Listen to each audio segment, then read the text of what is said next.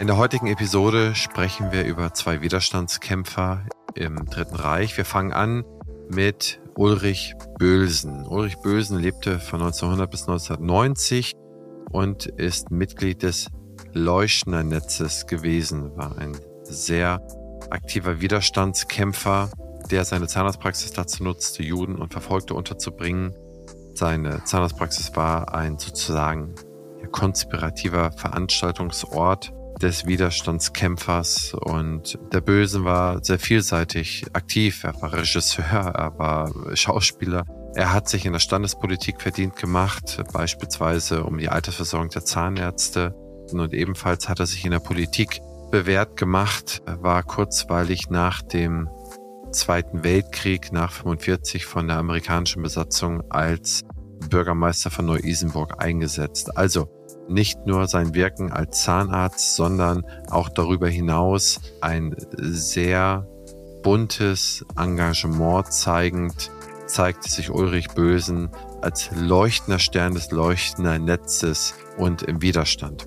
Als zweite Person biografiert Professor Dominik Groß Hermann Ley, einen weiteren Widerstandskämpfer und Staatsfeind des Dritten Reiches, geboren 1911, gestorben 1990. Er war überzeugter Sozialist, später Kommunist, hat eine große Karriere gemacht nach dem Zweiten Weltkrieg in der ehemaligen DDR.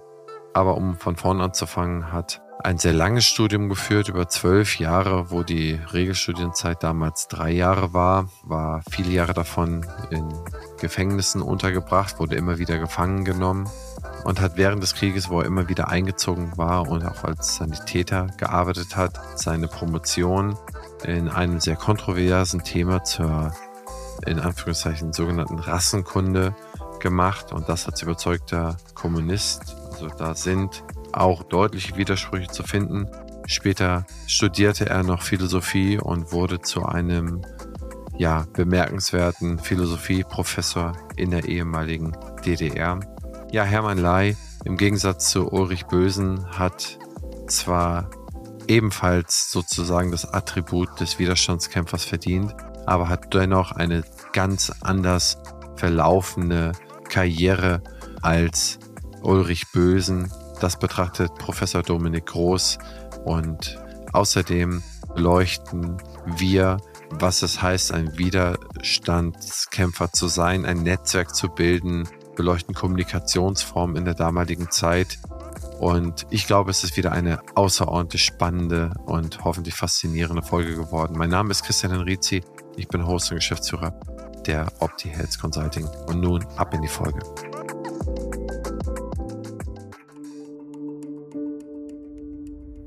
Herzlich willkommen zur zwölften Staffel des Praxisflüsterer Podcast, die Geschichte der Zahnmedizin.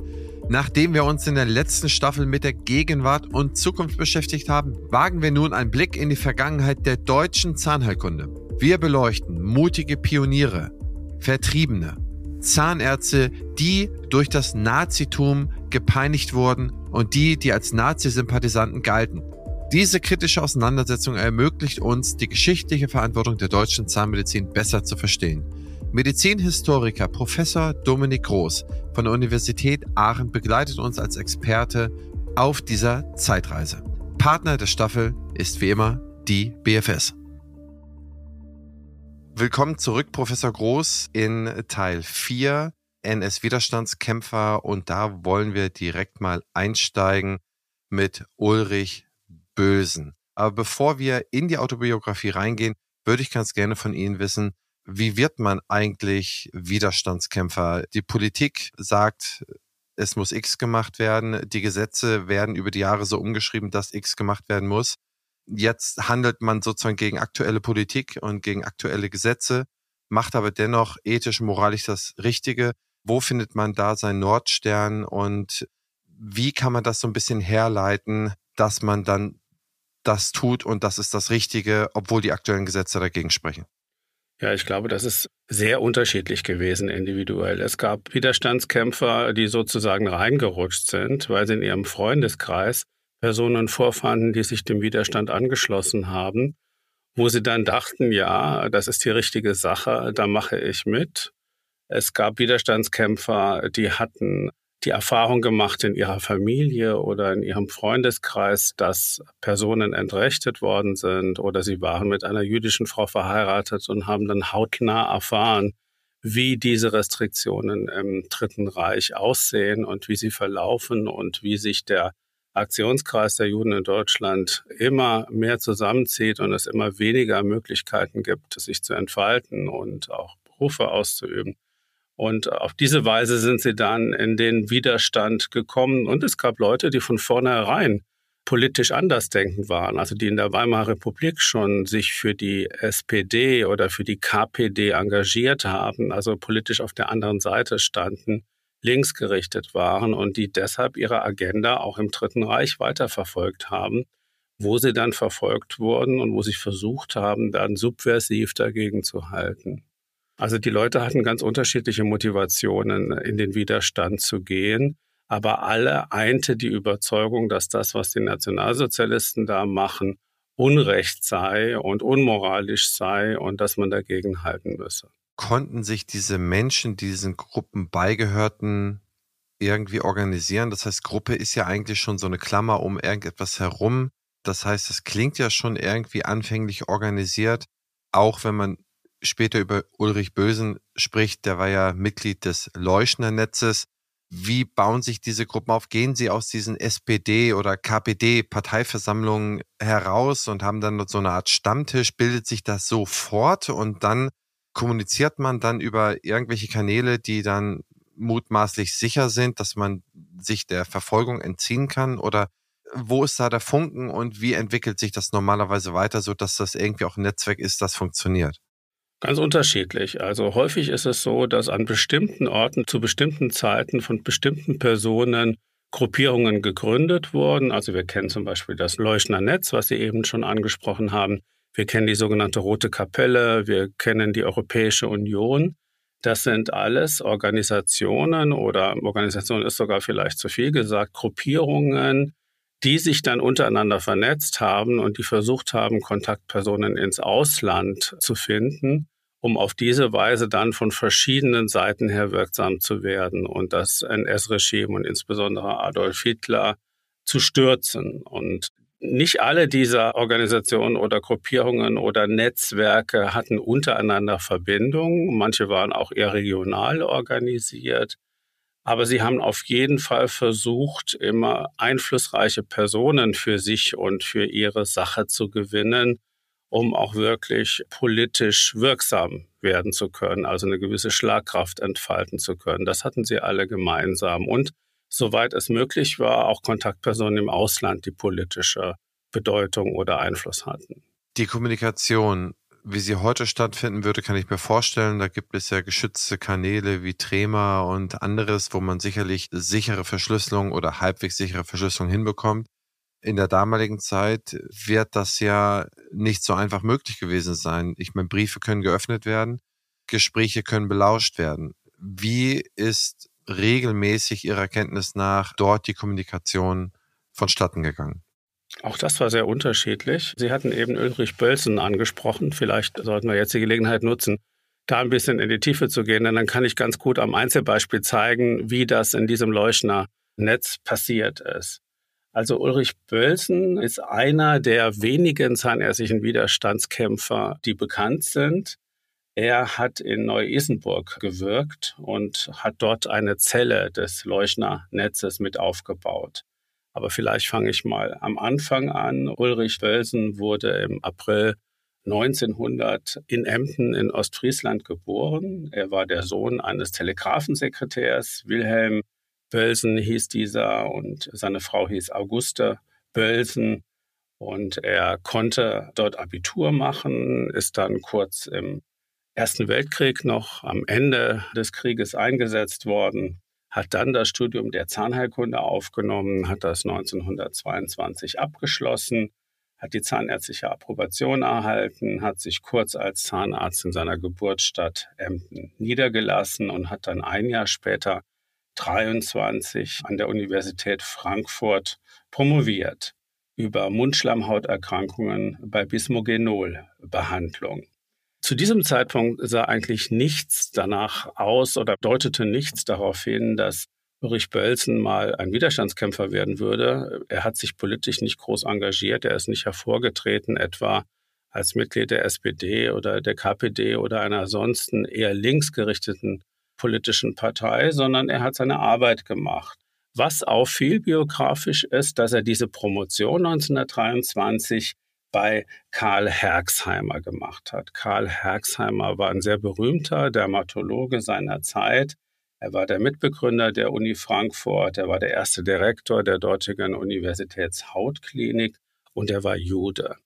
Und Bölzen hat natürlich mitbekommen, dass Herxheimer ab 1933 in wirkliche Schwierigkeiten geraten ist.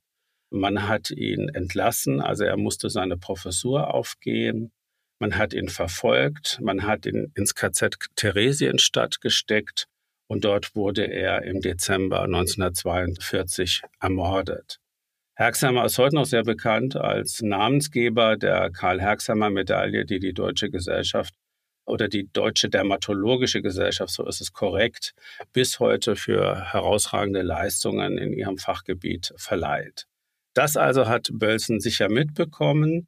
Ansonsten hat er aber zunächst ein unauffälliges zahnärztliches Leben geführt.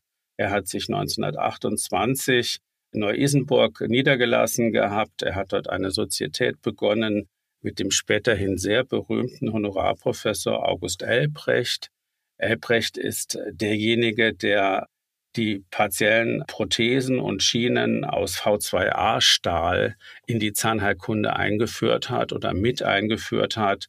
Er hat dann später auch eine Firma gegründet, hat die Elbrecht-Schienen, das waren so abnehmbare gegossene Parodontalschienen, auf den Markt gebracht und ist berühmt geworden. Und, und dieser berühmte August Elbrecht war also eine Zeit lang der Praxispartner von Bölzen. Dann ist Elbrecht in die Industrie gegangen und auch dann Honorarprofessor geworden in Marburg und Ulrich Bölzen hat die Praxis alleine weitergeführt.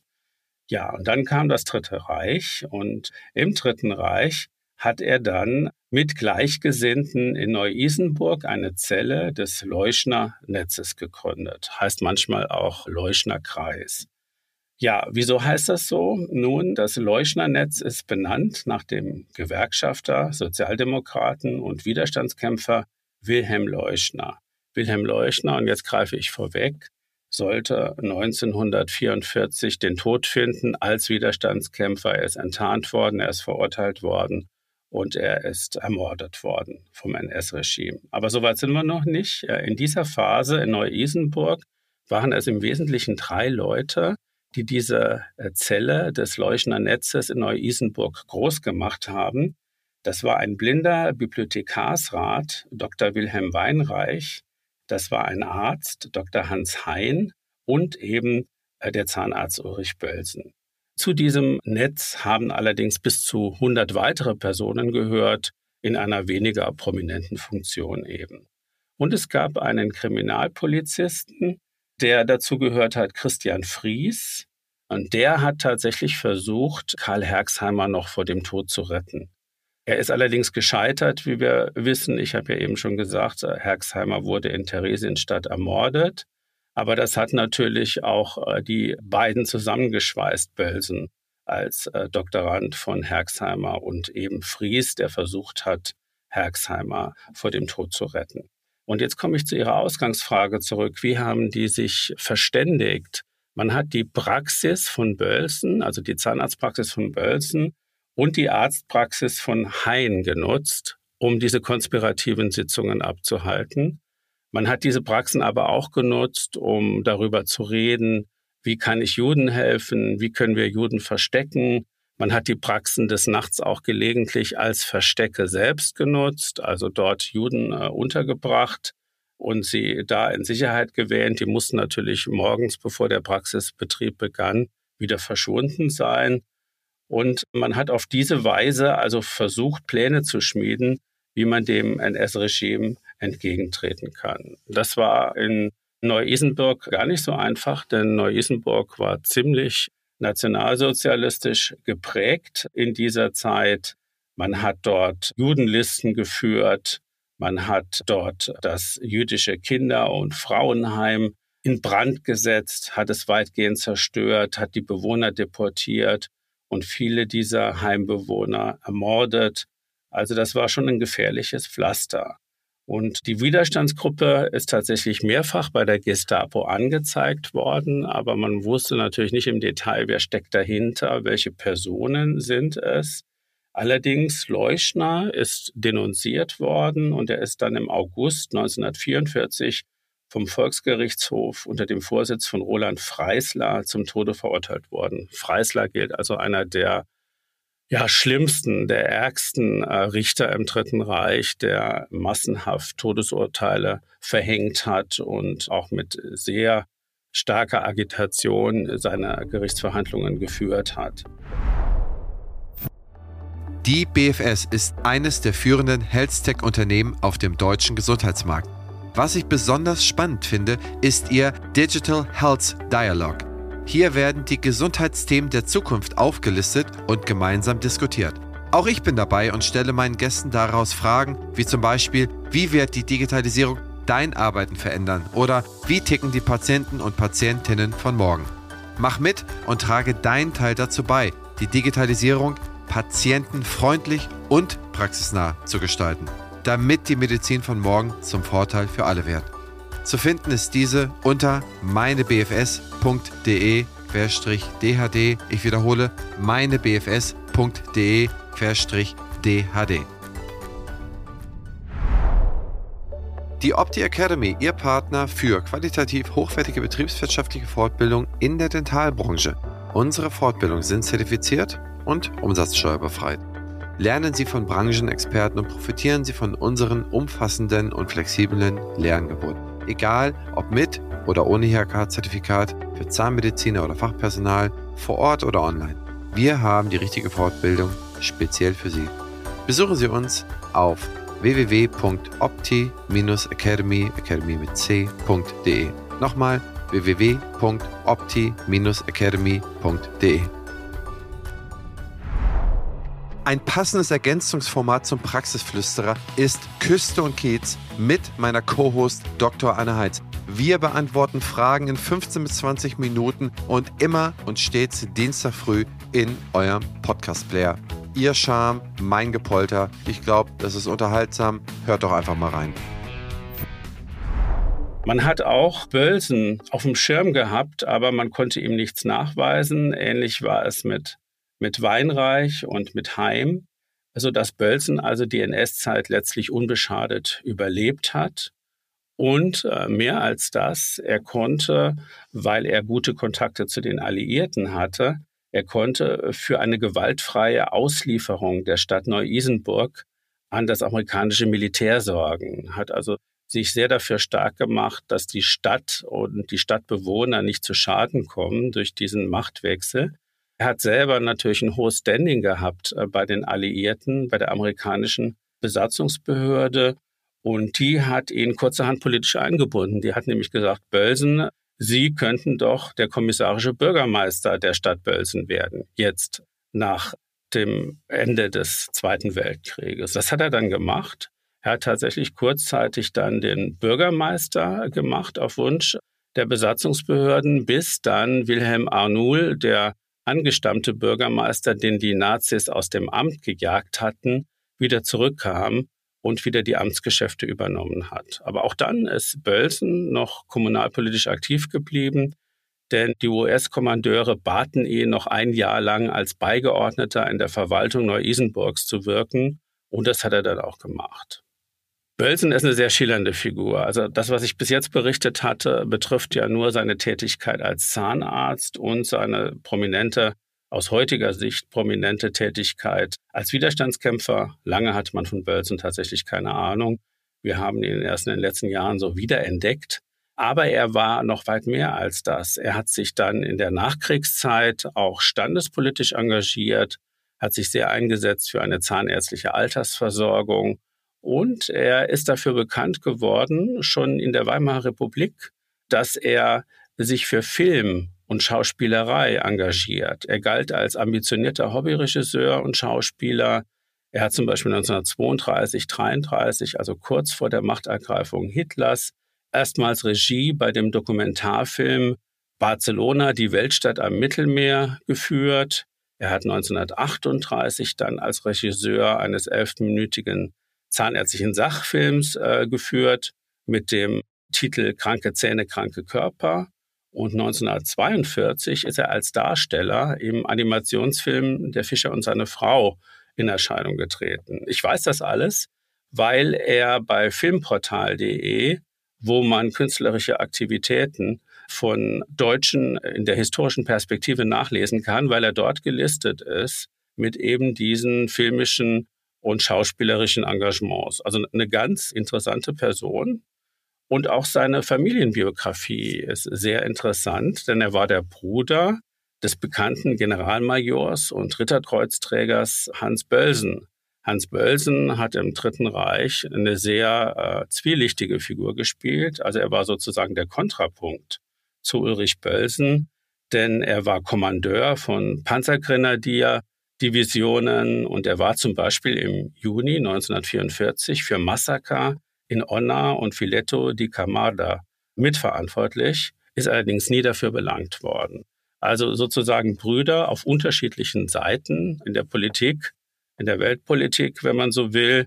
Und was auch viele nicht wissen, Ulrich Bölsen war der Onkel des bekannten deutschen äh, Sportjournalisten und Tour de France Berichterstatters äh, Helmer Bölsen, der 2015 verstorben ist und der sicher einigen älteren Fernsehzuschauern noch ein Begriff ist. Also durchaus interessante Person auch in der Familie. Und äh, Ulrich Bölzen hat dann, wie ich schon sagte, in der Nachkriegszeit die Alliierten zunächst unterstützt, hat sich dann in der zahnärztlichen Standespolitik engagiert und er hat, als er seine politischen Tätigkeiten für Neu-Isenburg niedergelegt hat, einen Rechenschaftsbericht abgelegt und das ist so eine Art politisches Vermächtnis geworden. Er hat nämlich dort eine Mahnung angeschlossen, die steht ziemlich am Ende seines Berichts. Und die würde ich ganz gerne mal vorlesen, weil sie wirklich eindrücklich ist. Äh, dort schreibt er nämlich, Niemand hat das Recht, über Unbillen und Härten zu klagen, die ihm jetzt der verlorene Krieg bringt. Er meint damit die Deutschen. Ne? Der Großteil des deutschen Volkes hat dem siegenden Hitler zugejubelt und hat die Ohren verschlossen vor dem, was von dem Schreckensregiment in den besetzten Ländern durchsickerte. So haben wir jetzt für das Unrecht zu büßen, das wir an Millionen Europäern verschuldet haben. Erst nach der Erkenntnis und Sühne seiner Schuld wird Deutschland wieder einen Platz in der Familie der zivilisierten Völker einnehmen können. Bölsen ist übrigens im März 1990, kurz vor seinem 90. Geburtstag im Dreieich-Krankenhaus in Langen verstorben und er wurde neben seiner Frau auf dem Hauptfriedhof in Frankfurt in einem Gemeinschaftsgrab bestattet. Also wieder so eine schillernde Person. Das bringt mich zu der Frage, wie haben Sie Ulrich Bölsen gefunden? Sie haben ja gesagt, eigentlich ist er so ein bisschen in der Berichterstattung, in der Versenkung verschwunden. Wie kommt man dann darauf, nach einem Ulrich Bölsen zu suchen, beziehungsweise wie findet man oder starten Sie einen Aufruf, lassen Sie sich alle, die mal bekannt sind, die da sozusagen eine Position bezogen haben, äh, nennen und Sie recherchieren danach oder was kommt dazu zusammen, dass man auf so eine Person trifft?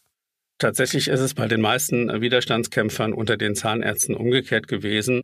Ich habe sie nicht gesucht, sondern ich habe sie gefunden. Und zwar habe ich sie deshalb gefunden, weil ich seit Jahren dabei bin, ein Lexikon der wichtigsten Zahnärzte des 20. Jahrhunderts zu verfassen.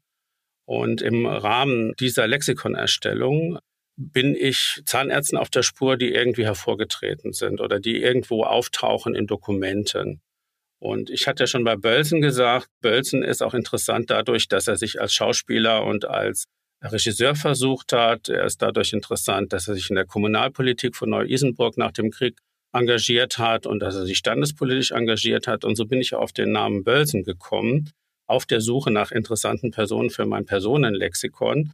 Und je mehr man sich dann in diese Personenbiografien vertieft, desto mehr Aspekte gräbt man aus. Und einer dieser Aspekte war dann tatsächlich seine Mitgliedschaft im Leuchernetz. Also, dass er Mitglied im Leucher Netz war, das ist in den letzten Jahren bekannt geworden. Aber was es darüber hinaus noch gab und wie diese Detailzusammenhänge waren, das habe ich dann letztlich durch archivische Arbeit herausgefunden. Und das Wichtigste ist erstmal, auf eine Person zu stoßen und die dann so ein bisschen anzureichern mit biografischen Daten. Also man muss immer wissen, wann ist die Person geboren, am besten auch, wann ist sie verstorben und am besten auch, wo hat sie gelebt. Und wenn man diese Rahmendaten hat, dann kann man in verschiedenen Archiven unter Angabe dieser Parameter Suchaufrufe starten. Also man kann fragen, habt ihr was zu dieser Person, die da geboren ist und die ungefähr dann da gelebt haben muss oder eine Praxis gehabt haben muss. Und damit kriegt man dann so nach dem Schneeballprinzip äh, immer mehr Informationen zusammen. Man holt sich natürlich auch blutige Nasen. Nicht alle Archive können Auskunft geben, nicht alle Archive sind gut besetzt und können auch fachlich dann tatsächlich weiterhelfen. Aber mit der Zeit äh, kriegt man zumindest so viele Informationen zusammen, dass man diese Person biografisch rekonstruieren kann. Und so war es eben auch bei Ulrich Pölzen. Irgendwie ist doch das Muster bemerkenswert dass diejenigen, die besonders aktiv sind, nicht nur in der Zahnmedizin besonders aktiv sind. Ne? So sehen wir bei den Bösen die Schauspielerei, das, das Engagement in der Standespolitik, das Engagement in der Politik, das Engagement im Widerstand neben seiner zahnärztlichen Tätigkeit. So wie wir das ja in den schon beschriebenen Biografien wie beim Proskauer ja auch gesehen haben oder auch bei anderen, dass sie so viele Sachen auch neben der Zahnmedizin gemacht haben, sich engagiert haben, Bibliotheken zusammengestellt haben. Das heißt, das ist ja alles das, was eher Zeit und Aufwand und Geld kostet. Und trotzdem haben die sich dort engagiert. Und ich glaube, das sollte man an der Stelle nochmal besonders unterstreichen, dass das besonders umtriebige, dem Gemeinwohl sich selbst verpflichtende Personen gewesen sind. Gut, gehen wir mal über von Ulrich Bölsen zu einem Kandidaten, der auch, wenn man so will, so ein bisschen im Kontrast zu Ulrich Bölsen gestanden ist. Zumindest wollen wir das mal beleuchten. Das ist Hermann Ley. Lieber Professor Groß, fangen Sie mal an, schießen Sie los. Was ist über Hermann Ley bekannt? Hermann Ley ist tatsächlich in gewisser Weise im Kontrast zu Bölsen, weil er sich schon sehr früh politisch engagiert hat und damit schon sehr früh als Gegner des Nationalsozialismus aufgetreten ist anders als Bölsen, der sich ja politisch erstmal sehr bedeckt hielt. Wir fangen aber vorne an. Hermann Hubert Ley wurde im November 1911 in Leipzig geboren. Er war der Sohn eines Dentisten. Es war also jetzt nicht so überraschend, dass er Zahnarzt werden wollte, denn wir finden gerade in dieser Zeit, aber bisweilen ja auch heute noch sehr viel Berufsvererbung in dieser Zeit vor. Also, dass Dentisten ihren Beruf weitergegeben haben an ihre Söhne, dass Zahnärzte ihren Beruf weitergegeben haben an ihre Söhne oder dass Söhne von Dentisten Zahnärzte geworden sind und dann die Praxis in einer akademisierten Form weitergeführt haben. Das gab es sehr, sehr oft in dieser Zeit und Hermann Ley ist eben so ein Beispiel. Er war der Sohn des Dentisten Hermann Ley Senior und dessen Ehefrau Agnes Ley. Sein Vater führte äh, seine Praxis in Leipzig-Plagwitz. Ley hat dann auch in Leipzig im Stadtteil Lindenau das Realgymnasium besucht und hat dort seine Schulausbildung im März 1930 äh, mit dem Abitur abgeschlossen. Er ist dann gleich zum Studieren gegangen, ist allerdings dafür in seiner Heimatstadt geblieben. Also er hat sich im Wintersemester 3031 an der Uni Leipzig für das Zahnmedizinstudium eingeschrieben und war im Begriff, Zahnarzt zu werden. Doch dann kamen die Nationalsozialisten und er musste im Juli 1933 sein Studium abbrechen und sein ganzes Leben geriet aus den Fugen. Spätestens jetzt werden Sie fragen, ja, warum? Nun, er hatte sich zuvor politisch engagiert und damit exponiert. Lai war nämlich bereits seit 1927 Mitglied der Jungsozialisten geworden und trat danach auch in die SPD ein. 1930 wurde er nach Solidaritätsbekundungen gegenüber der Sowjetunion dann aus der SPD ausgeschlossen, trat noch im selben Jahr in die KPD ein, also rückte politisch noch weiter nach links. Und er hat als Student der Zahnheilkunde Anfang der 1930er Jahre die kommunistische Studentenfraktion in Leipzig geleitet und hat sich in dieser Funktion immer schon eifrig gegen den Nationalsozialismus, der ja schon längst aufgekeimt war und der ja immer schon in der Weimarer Republik, zumindest am Ende der Weimarer Republik, einige Anhänger hatte. Gegen diesen Nationalsozialismus hat er sich aktiv gewandt, sodass er also politisch sozusagen bekannt war. Er hat sich auch im Vorstand des Bundes sozialistischer Geistesarbeiter in Leipzig engagiert, eine Organisation, die es damals noch gab, die aber dann natürlich im Nationalsozialismus verboten worden ist. Als dann die Nationalsozialisten 33 an die Macht kamen, ließen die Konsequenzen für Laien nicht lange auf sich warten. Es gab einen Erlass zur Säuberung der Hochschulen von kommunistischen Studenten und diesem Erlass fiel er zum Opfer. Er wurde nämlich im Juni 1933 unter Maßgabe dieses Erlasses von der Universität zwangsexmatrikuliert. Zwangsexmatrikuliert, das heißt, er konnte sich jetzt auch nicht für ein anderes Fach einschreiben, sondern er musste irgendwie gucken, dass er überlebt. Und so hat er behelfsweise erstmal als Zahntechniker gearbeitet. Allerdings nicht lange, denn er ist immer wieder verhaftet worden. Er ist dann wieder freigelassen worden, dann ist er wieder verhaftet worden wegen irgendwelcher staatsfeindlicher Betätigungen oder Äußerungen. Und so ging das sehr lange. Insgesamt, wenn man das zusammenrechnet, hat er im Dritten Reich zwei Jahre und zehn Monate in Haft verbracht. Also eine erhebliche Zeit. Das zweite Problem war, dass er natürlich über Jahre sein Studium nicht fortsetzen konnte. Und das hat sich erst gebessert, nachdem der Zweite Weltkrieg angezettelt worden war von den Nationalsozialisten. Da hat man ihm dann Anfang 1940 erlaubt, sein Studium fortzusetzen, doch nur für ganz kurze Zeit. Er hatte es kaum aufgenommen und war dann dabei, sich auf die entscheidenden Prüfungen vorzubereiten als er zum Kriegsdienst einberufen wurde. Er wurde dann unter anderem als Sanitätsoffizier eingesetzt und erst im August 1942 konnte er einen Erholungsurlaub vom Kriegsdienst nutzen, um die zahnärztliche Prüfung abzulegen. Aber wenn wir nochmal zurückrechnen, er hat 1930 das Studium aufgenommen. Dieses Studium ist eigentlich auf drei Jahre angelegt gewesen. Und er hat es dann 1942 abschließen können. Also er hat eigentlich zwölf Jahre gebraucht, obwohl drei dafür vorgesehen wurden. Äh, man sieht also, was für ein langer Leidensweg er hatte durch seine politische Einordnung und durch seine politische Betätigung. Noch immer war er nicht promoviert. Das heißt, wir schreiben jetzt das Jahr 1942. Die Promotion hat immer noch gefehlt. Die war aber super wichtig, weil es in dieser Zeit ja noch die Dentisten gab. Und die Promotion war das einzige Unterscheidungsmerkmal, was die Zahnärzte gegenüber den Dentisten haben, also mit dem sie sich abheben konnten von den Dentisten, die ansonsten ja alles genauso machen durften, genauso weitgehend behandeln durften, die Zahnärzte. Aber an dem Doktortitel hat man eben erkannt, das ist jetzt ein akademischer Zahnbehandler und kein nicht akademischer Zahnbehandler. Deshalb haben fast alle Zahnärzte der damaligen Zeit die Promotion angestrebt, anders als heute. Ja, also er hat natürlich auch gern promovieren wollen und es gelang ihm da 1943 als Unterarzt der Luftwache ein Promotionsprojekt zu bearbeiten.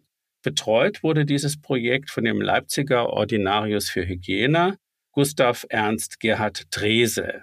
Wir werden auf Drese gleich nochmal zurückkommen.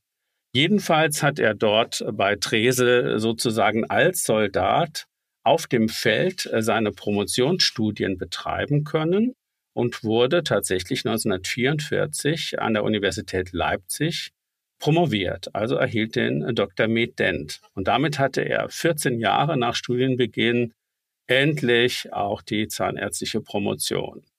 Jetzt könnte man sagen, Ende gut, alles gut, war es aber nicht. Denn unterdessen hatte er eine chronische eine progressive Augenkrankheit entwickelt, die es ihm nun unmöglich machte, als Zahnarzt tätig zu werden. Das heißt, er hatte zwar nach 14 Jahren das Examen und die Promotion in der Tasche, aber gleichzeitig war auch die Erkenntnis gereift, das wird nichts mit dem Zahnarztberuf. Ich sehe viel zu wenig, um Patienten adäquat im Mund zu behandeln. Also musste er umschwenken. Und daher begann er noch 1944 ein Studium der Philosophie, um so eine berufliche Alternative zu etablieren. Allerdings auch nur kurz, denn dann ist er Anfang 45 erneut in Polizeigewahrsam genommen worden, konnte sich also wieder nicht konsequent dem Studium widmen, bis dann endlich der Krieg zu Ende war im Frühjahr 45 und ja für ihn eine neue Zeit anbrechen sollte.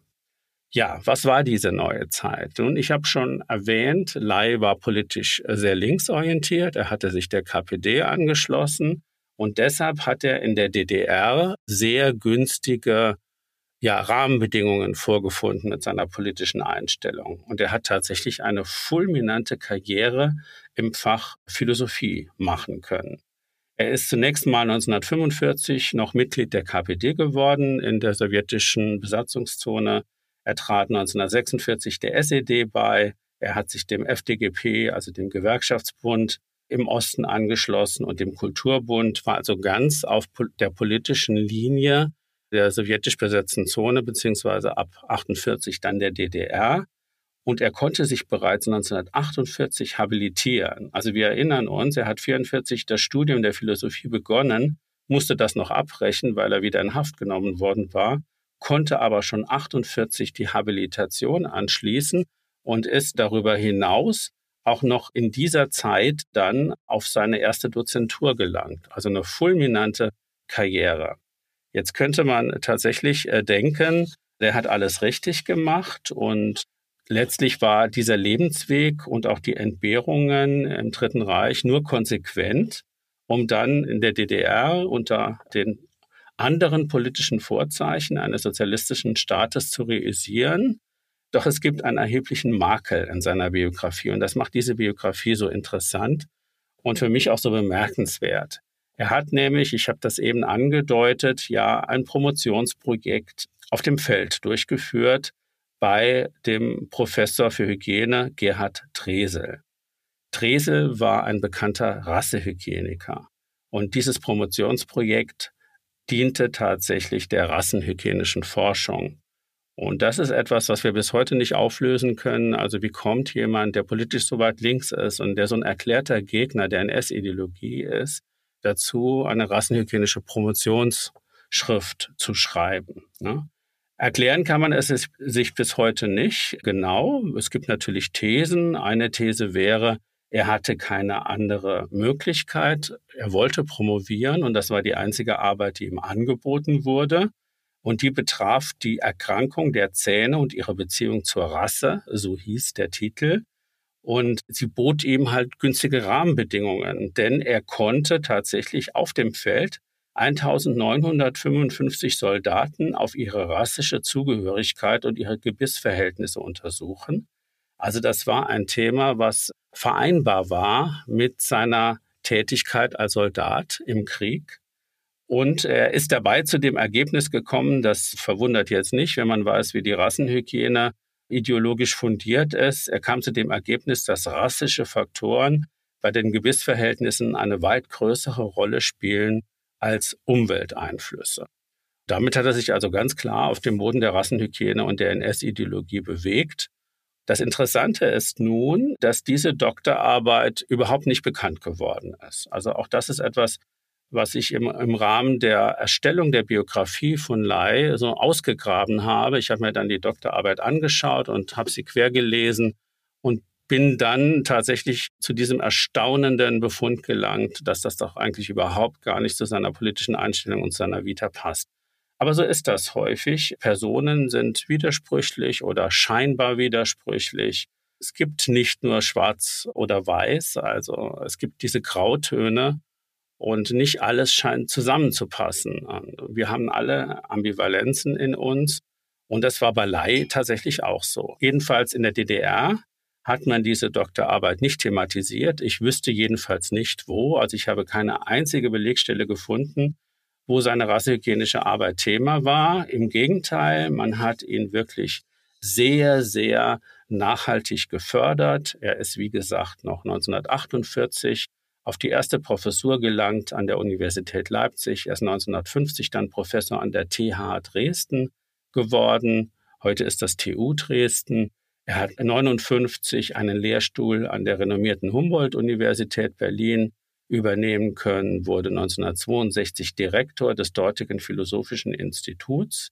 Also er hat eine fulminante Karriere gemacht. Er galt in der DDR als führender Wissenschaftsphilosoph und als Philosophiehistoriker mit den Schwerpunkten Aufklärung und Atheismus. Er hat diese Karriere gemacht weil er sich in philosophischer Weise mit dem Marxismus beschäftigt hat, insbesondere in seinen ersten Jahren. Und das war natürlich ein Themenfeld und ein Forschungsfeld, was den DDR-Verantwortlichen sehr recht war und sehr nahe an der Politik des Staates stand. Er war nicht unumstritten in seiner Bedeutung als Philosophieprofessor.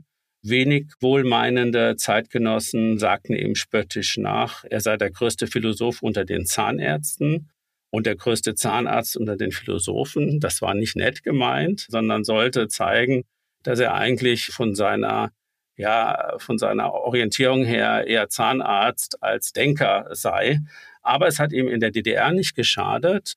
Er hat unglaublich viele Ämter und Auszeichnungen erlangt. Er wurde 55 Prorektor der TH Dresden, 56 Vorsitzender des staatlichen Rundfunkkomitees, 59 erhielt er den Vaterländischen Verdienstorden in Silber, 1960 den Nationalpreis dritter Klasse für Wissenschaft und Technik, 1971 den Orden Banner der Arbeit, 1974 den Karl-Marx-Orden, 1976 die Ehrenpromotion durch die TU Dresden, und, und, und. Ich kann sie hier gar nicht alle aufzählen. Also man sieht, er war wirklich sehr prominent in der DDR, weit über die Scientific Community, die Wissenschaftsgemeinde hinaus. In der Bundesrepublik hat man weniger Notiz von ihm genommen, wohl auch wegen seiner Themen, die wie gesagt sehr stark auch von marxistischen Theorien geprägt waren.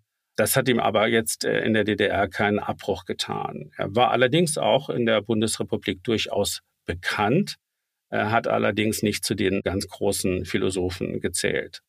Ja, er ist dann in Dresden wohnhaft geworden und dort auch bis zum Schluss geblieben. Er ist 1990 verstorben, kurz vor seinem 79. Geburtstag und rund ein Jahr nach der deutschen Wende aus meiner Sicht ein sehr spektakulärer Lebenslauf.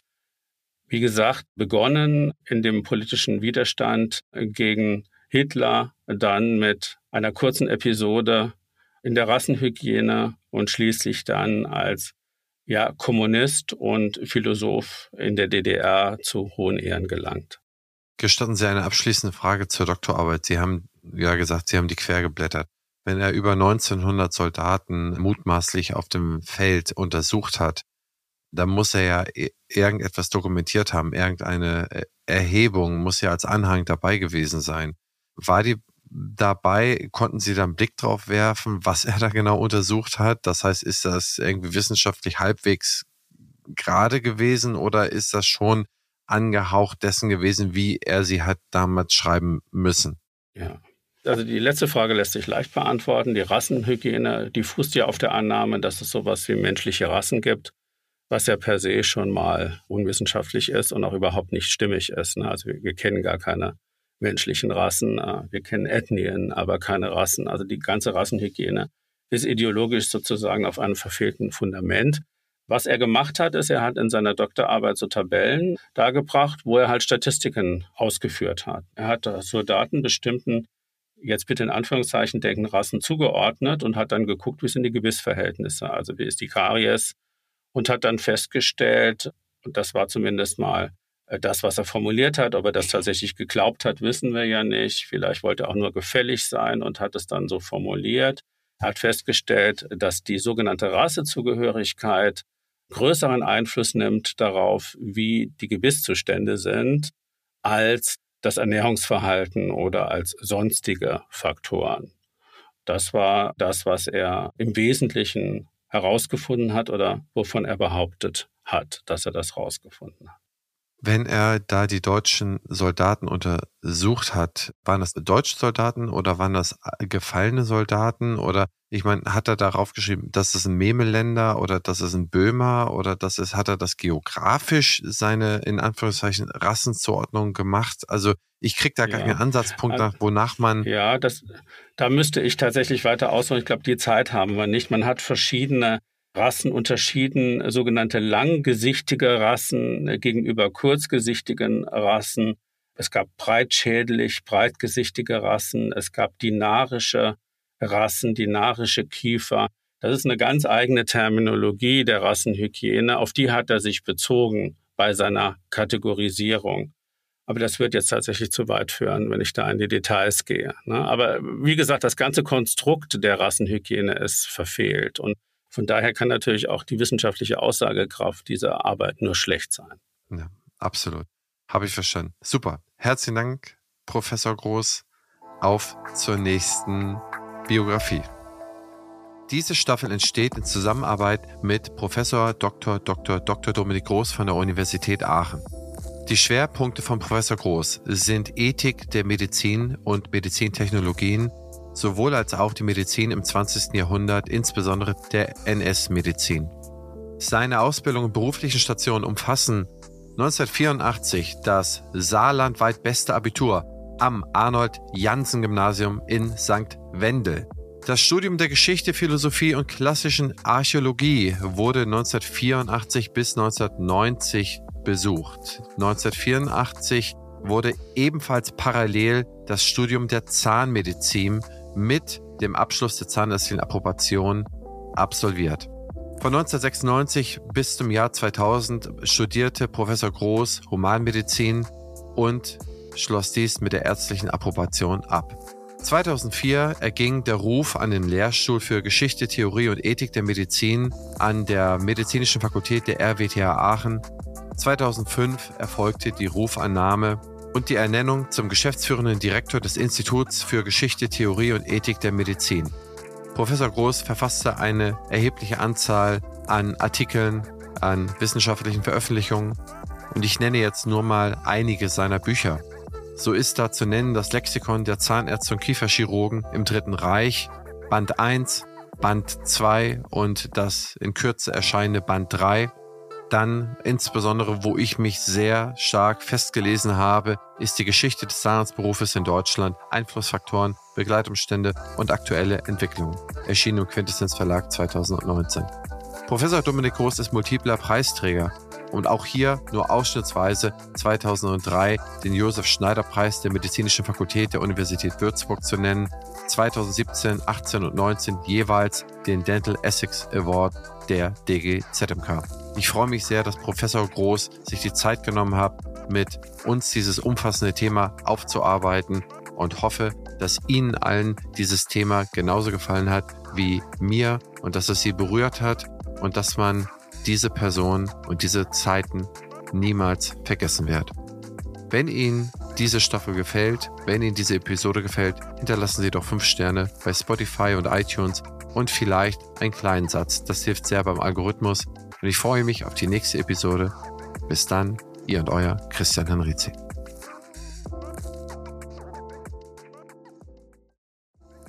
Dieser Podcast ist eine Produktion der Opti Health Consulting GmbH.